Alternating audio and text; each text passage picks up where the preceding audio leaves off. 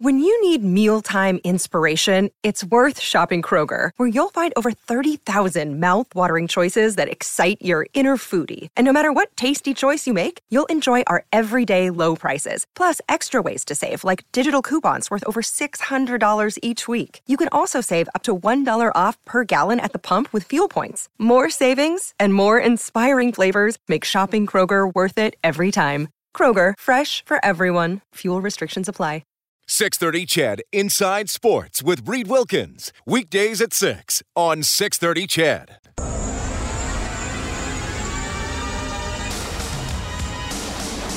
Here comes McDavid backhand. Scores! Nurse has it left side in front of the net. All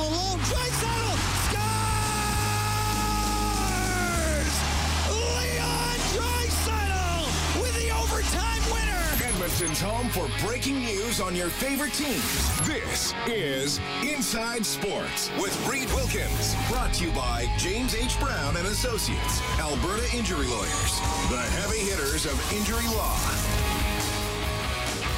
All right, we got the Oilers and the Kings coming up tonight. Good showdown here in the Pacific Division. We're going to transition into the face-off show at 7 o'clock. Oilers hockey presented by Furnace Family. The game will start at 8.30. You know the situation. Oilers one point up on the Kings with the game in hand.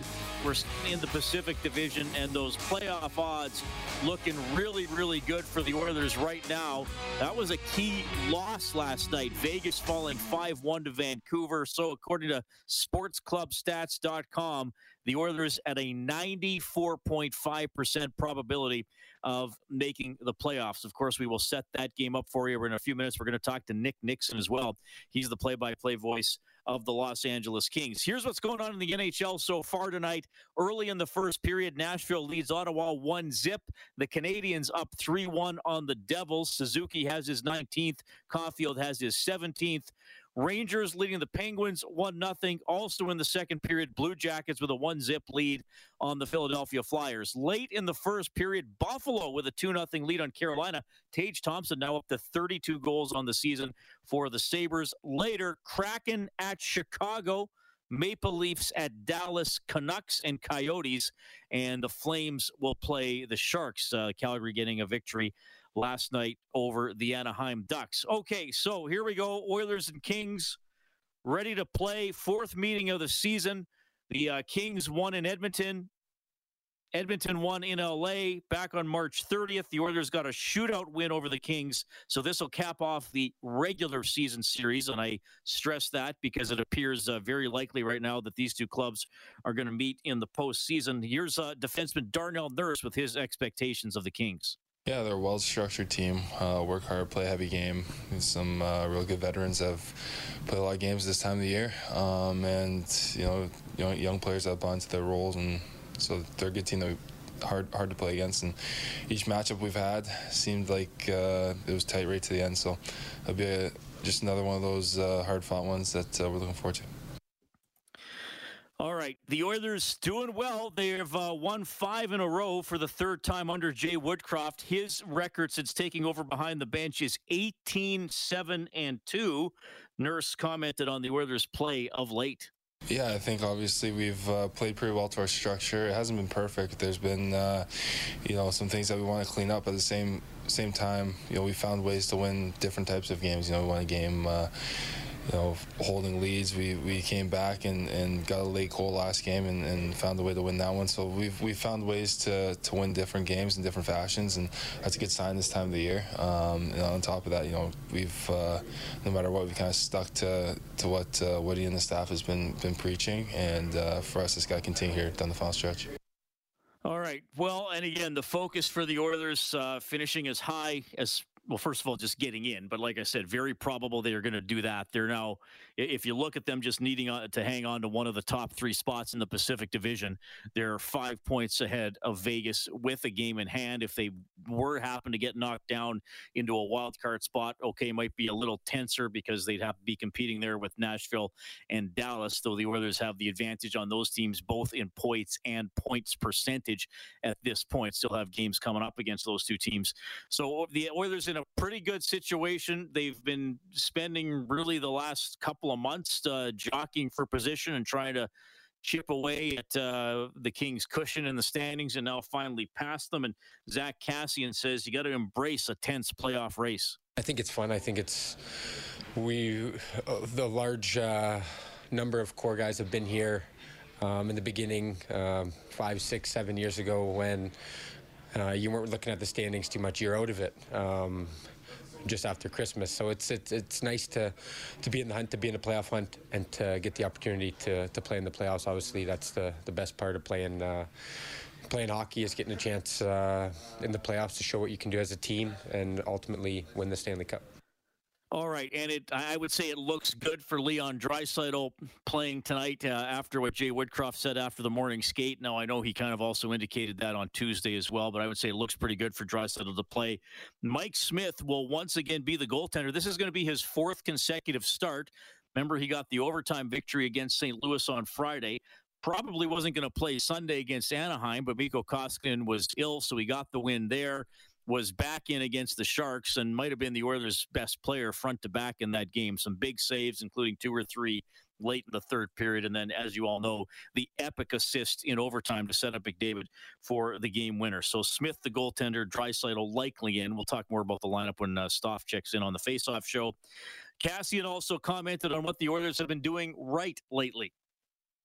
I think it's just different people stepping up at different times. I think uh, our special teams scored timely goals, timely penalty kills, five on five. Different players have stepped up. You look at the game last night. It was a hell of a play by Smitty. You don't see that too often, if ever, um, anymore. And uh, we're just playing as a team. We're playing as a confident group. After we kind of got our uh, our butts kicked and, and, humbled in Calgary, I think we rebounded nicely and uh, continued to go our game. All right, so that is the uh, comments today from Nurse and Kassian. You'll hear more from them and also from head coach Jay Woodcroft when we roll into the face-off show after the seven o'clock news. Masters today. Sungjae Im is your leader, a five under 67. You got Cameron Smith, one shot back, a four under 68. Top Canadian is Corey Conners. He's tied for seventh, three shots off the lead. And one of the golfers, four shots off the lead, Tiger Woods, he shot a one under 71, his first competitive round since that bad car wreck 14 months ago that caused some serious injuries to his right leg. Woods saying he had to carefully manage his rehab so he could play at Augusta. The whole idea was to keep pushing, but keep recovering. And you know that's the hard part is you know each and every night to recover. Um, and I've been doing that. Uh, my my team's been incredible, mm-hmm. uh, getting me ready. And I figured once the adrenaline kicks in and we get fired up and I get into my my little world, um, I should be able to handle business. All right. Well, good for Tiger, and uh, yeah, it'd be great to see him stick around for the weekend. I think it's going to be tough for him to win the thing, but uh, he's done a lot of things that we thought were impossible over the course of his career. We'll have more Masters chat with Richard Zokol. Another day is here, and you're ready for it. What to wear? Check. Breakfast, lunch, and dinner? Check. Planning for what's next and how to save for it? That's where Bank of America can help.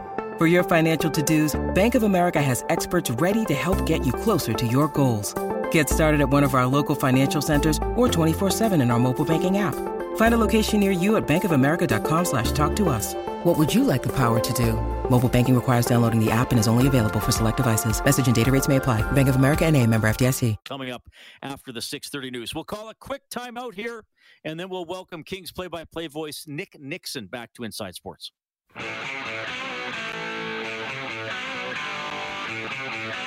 Inside Sports with Reed Wilkins is brought to you by James H. Brown and Associates, Alberta Injury Lawyers. Go to jameshbrown.com.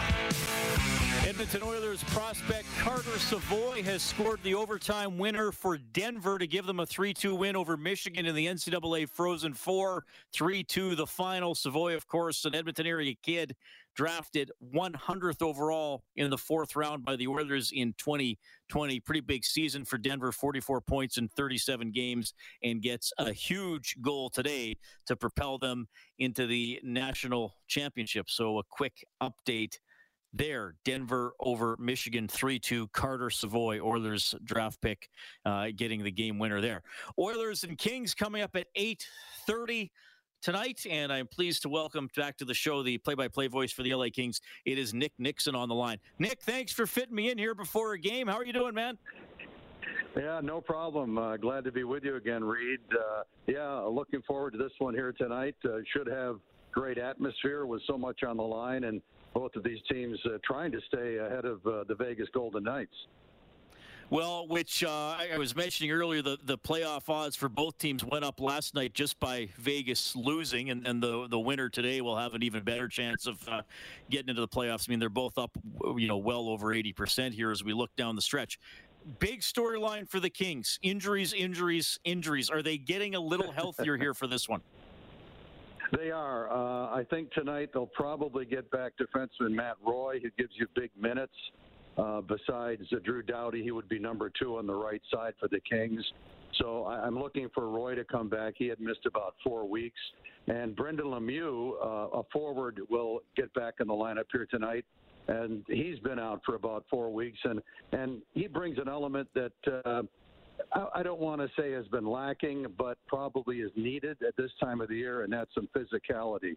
So um, those two players will be welcomed back. Uh, the Kings still have about five or six that are still sidelined, which include uh, All-Star defenseman Drew Doughty, of course.